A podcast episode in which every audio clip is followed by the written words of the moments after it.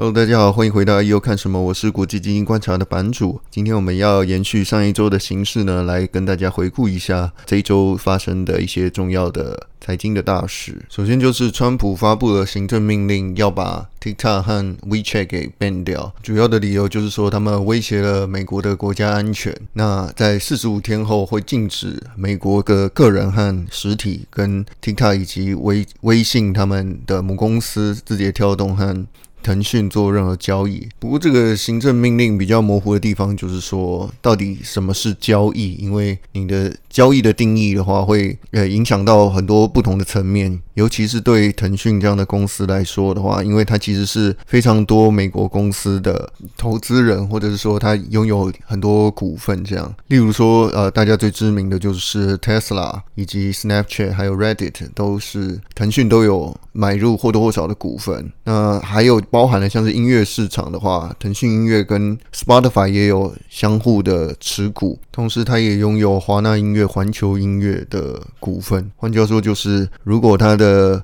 禁令是延伸到它持有的公司相关的交易的话，会影响非常大。所以也有美国官员有出来说明说，这个禁令只限缩在 WeChat 这个部分。那 WeChat 的禁令其实主要影响的都还是在美国的华人社群，因为如果他们要跟在中国的家人和朋友联系的话，通常就是也只能用中国的软体，因为其他市面上广泛的通讯软体都被中国给 ban 掉，所以如果 ban 掉微信的话，会没有其他主流的替代方案可以选择。那 TikTok 的部分的话就很明确，就是如果禁止交易的话，那它基本上广告商也没有办法在 TikTok 上面下广告了。那这件事情呢，其实也让字节跳动有站出来说，啊，它这个行政命令其实是没有任何实质的依据。基本上，因为他说 TikTok 的数据收集行为其实是大多数的 App 都是这么做的。那他们也说自己从来没有跟中国政府共享过数据，然后也没有硬要求来审查他们的内容。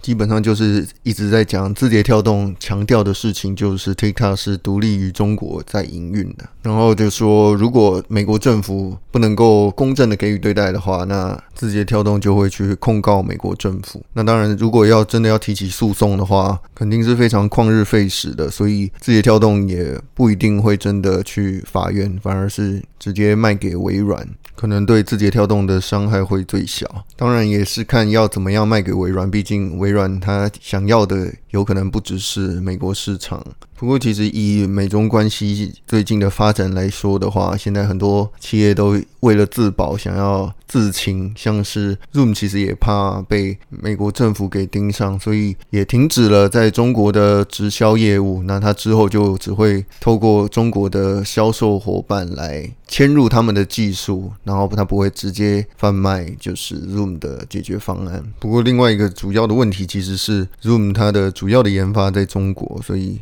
这可能也没有办法很好的解决美国政府对这个这家公司的疑虑。那目前这一切呃中美冲突的根源呢，当然就是因为现在选举已经快要到了嘛，所以川普会一直显现出说他对于中国的强硬的态度。那这个其实也其来有自，就是因为现在的美国的民意其实对于中国持有负面的看法的人是大增的，像是那个 Pew Center 就有。做过民意调查，说现在有百分之七十三的美国成年人对中国人是持有负面的看法，是比二零一八年开始打贸易战的时候要上升了二十六 percent。然后有六十四 percent 的美国人觉得中国在就是 COVID nineteen 的爆发这个方面是做得不好的。然后有七十八 percent 的人是说这个病毒是应该要归咎于中国最开始处理疫情的结果。因为这个调查里面其实也讲到说，美国的公众是支持美国因为新疆的问题对于中国公司和官员实施制裁，也就是说，他们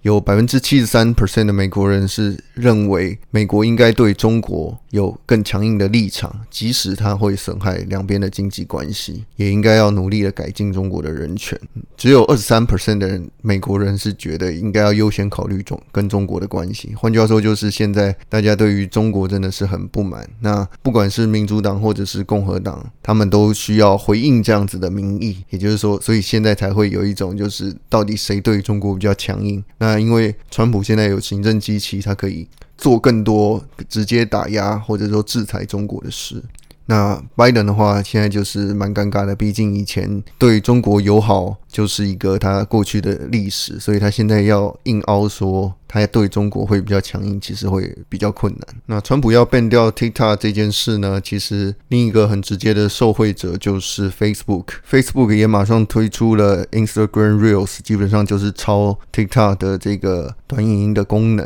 其实 Facebook 之前就已经抄过一次，推出了一个叫做 Lasso 的 App，但是最后失败了，就是没有红起来。那这一次直接再用 Instagram 再抄一次，希望能够复制像是之前抄 Snapchat Stories 的成功。市场似乎是颇看好 Facebook 的这个抄袭的动作，以及 TikTok 目前面临的窘况，所以 Facebook 的股价就应声大涨。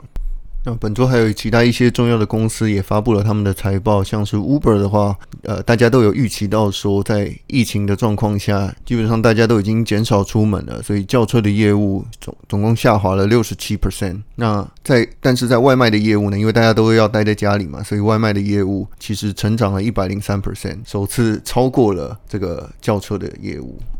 因为疫情的关系，所以 Uber 就是扩大了它配送服务的范围，包含了一些日用品啊、药物配送啊，来吸引更多用户来在 Uber 的外卖业务上来下订单。那未来的话，其实是会跟 Amazon 还有 Instacart 这些杂货配送来展开竞争。这一季，Uber 也收购了另外一家外卖的巨头 Postmates，合并后在美国市场的市场占有率大概在四十五 percent，已经跟 Grubhub 旗鼓相当。另一家很多人关心的就是迪士尼，它也公布了第二季的财报。那因为疫情的关系，所以大家都知道很多地方的迪士尼乐园都关闭了。那基本上它跟去年同期的营收也是下降暴跌了八十五 percent，而且在为了减少它财务上的支出，所以迪士尼在四月二十二的时候就宣布了要让十万个员工放无薪假。那基本上这也是为什么迪士尼没有亏很多钱的原因。迪士尼另外一个重要的部门就是电影的营收，基本上也是受到了疫情的影响，所以下降了五十五 percent。很多主要的电影都不断的延期再延期。迪士尼的 CEO 也宣布说，之前想要主打的电影《花木兰》呢，会直接在 Disney Plus 上架，就是原本在大家订阅花的钱之外呢，要在另外。花费二十九点九九美元可以观看这个《花木兰》。我本来是想说，谁会花二十九点九九美元去买一部电影？但是如果你是一个小家庭，超过四个人以上的话，其实对美国人来说应该是算是划算吧。但其实你只要等久一点的话，就可以看到一样是在家里的电视可以看到这个电影，而且还不用另外花钱的话，为什么会有人想要马上付二十九点九九来看新的电影？虽然说市场上有一些人看好说，这个只要迪士尼的 Disney Plus 六千万人有十 percent 的人有付费的话，那就有六百万个订户。花另外二十九点九九美元来观看这部电影，那基本上是可以 cover 掉这部电影两亿美元的制作费。但我觉得这个预估是蛮乐观的，因为电影要让人额外花钱，很多时候是买一个在那个电影院的体验。所以你说要我另外再花大概一千块台币，让我们全家人可以看一部电影，其实大家的对于影视消费的定锚效应，应该是不会真的花那么多钱。那说到 Disney Plus 的话，其实就是这一次。Disney 唯一的亮点，那就是它在用户的增长方面，第二季达到了五千七百五十万人。这个服务上线基本上还不到一年，那已经完成了他们原本定在二零二四年的六千万人的目标，提前了四年达标。如果加上迪士尼其他的串流媒体的订阅服务，像是 Hulu 啊、ESPN Plus，加起来，迪士尼已经有超过一亿个付费的串流媒体用户。那在这个疫情反反复复的情况之下，其实迪士尼的游乐园还有电影的业务基本上也会受到很大打击。不管是实际上去看电影，或者说去游乐园的人以外，它在内容制作上其实也遭受了很大的延迟，所以会对它未来的内容产出产生影响，不管是成本的上升，或者说时间的延迟。所以迪士尼如果要讲故事的话，就是只剩下这个串流媒体这一块可以高速的增长。不过迪士尼的长期竞争力还是很强的，换句话说，就是就算大家都死光了，拥有很强大的 IP 和内容的迪士尼，还是更有能力在疫情之后生存下来。财报公布之后，迪士尼的股价也大涨了。而且你看它的底部现在是有越定越高的趋势。另外一个市场关注的焦点其实就是 Beyond Meat 这个人造肉的公司。这这家公司呢，它的净营收这一次突破了一亿美元，然后增加了六十九 percent。当然，它的亏损也是增加的，从去年的九百四十四万美元增加到了亏损一千零二十万美元。那有第二季的时候，有越来越多人就是在家里煮这些人造肉的汉堡啊、香肠，所以它的杂货店的销售额呢，增加到了一百九十四 percent。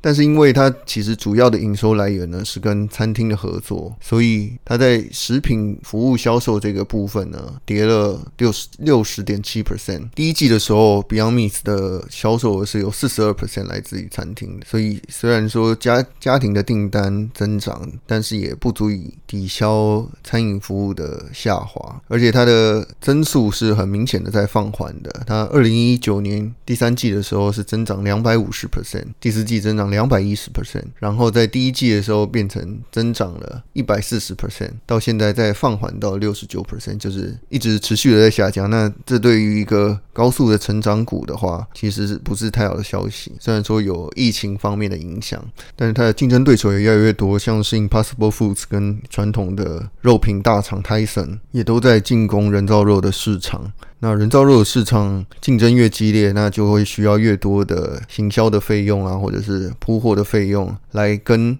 大厂们做竞争。其实它要亏损转正是遥遥无期，毕竟你有很多竞争对手的时候，如果你的产品没有很强的差异化，那你的竞争对手除了跟你比行销的资源以外，他当然就会跟你比价格，那你的价格自然就会抬不起来。在镜头转向日本，任天堂也发布了它的第二季财报。那任天堂基本上是疫情的受惠股之一，它的净销售额比去年大增了一百零八 percent，它的营业利润呢比去年飙升到了四百二十八 percent，而且也是比市场预期还要高一倍的。那主要当然就是因为 Switch 的主机。还有它的热门游戏就是《动物森友会》的需求非常的强劲。那如果大家啊之前有看我的版的话，会有分享一些很夸张的搭配销售，就是基本上只要是 Switch 搭的电视，全部都是卖光了。然后能搭的东西全部都搭了，有还还有搭到瓦斯炉，就是跟 Switch 一起卖。所以大家有什么滞销的东西的时候，全部绑 Switch。那很明显就是看得出 Switch 是非常稀缺的一个资源，大家都想要买一个 Switch。回家，再加上前段时间动物森友会，几乎网络上所有人都在讨论。那动物森友会在上一季也卖了一千零六十三万套，累计销售已经到了两千两百四十万套了。第二季 Switch 的主机也卖了五百六十八万台。那主要当然是因为由于疫情的关系，所以其实 Switch 的生产是有严重的落后的。那到处都大缺货，所以你很容易看到，就是基本上你很难找到原价的主机。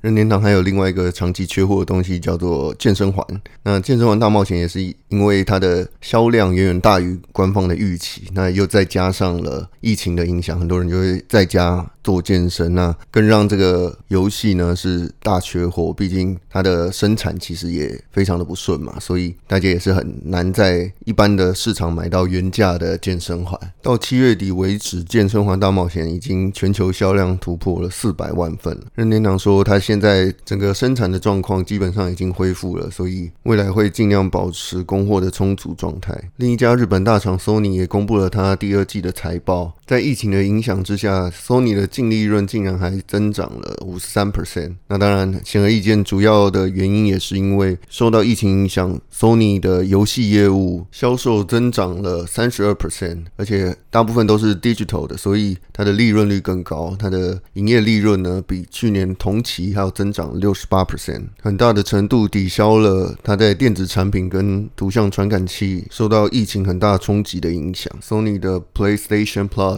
这个订阅服务的会员呢，也到了四千五百万人。游戏和订阅会员就是这个游戏部门的主要的增长来源。那营收已经到了六千亿日元。电子产品的话，它的销售额是剩下三千亿日元。图像传感器的部门也是剩下了两千亿日元，加起来都还没有游戏部门还来得高。Sony 这么庞大的集团，其实还是在疫情期间找得到自己成长动能的部分。Sony 为了展示它的技术的领先，所以也造出了它的 Vision S 这个原型车，它搭载了它的图像的传感器，基本上就是要进军自动驾驶领域，然后来呈现一个它的 solution。未来这个业务应该也是会再进一步的扩大。那本周的 IU 看什么节目就大概到这边为止。那接下来又进到了我们的感谢环节。首先要感谢的呢，当然还是古爱大大又在新的一集节目又 Q 了我一次。因因为我平常也是不太出门的人，所以古埃大大应该算是我少见的，就是从网友变成实体朋友的呃第一人。所以主要也是因为受到古埃的启发，所以才开始录这个 podcast。所以真的是收获良多，继续五星吹捧。那要另外感谢的另外一位呢，就是 Mula 大大呢，他在他的 YouTube 频道也推荐了我的 podcast。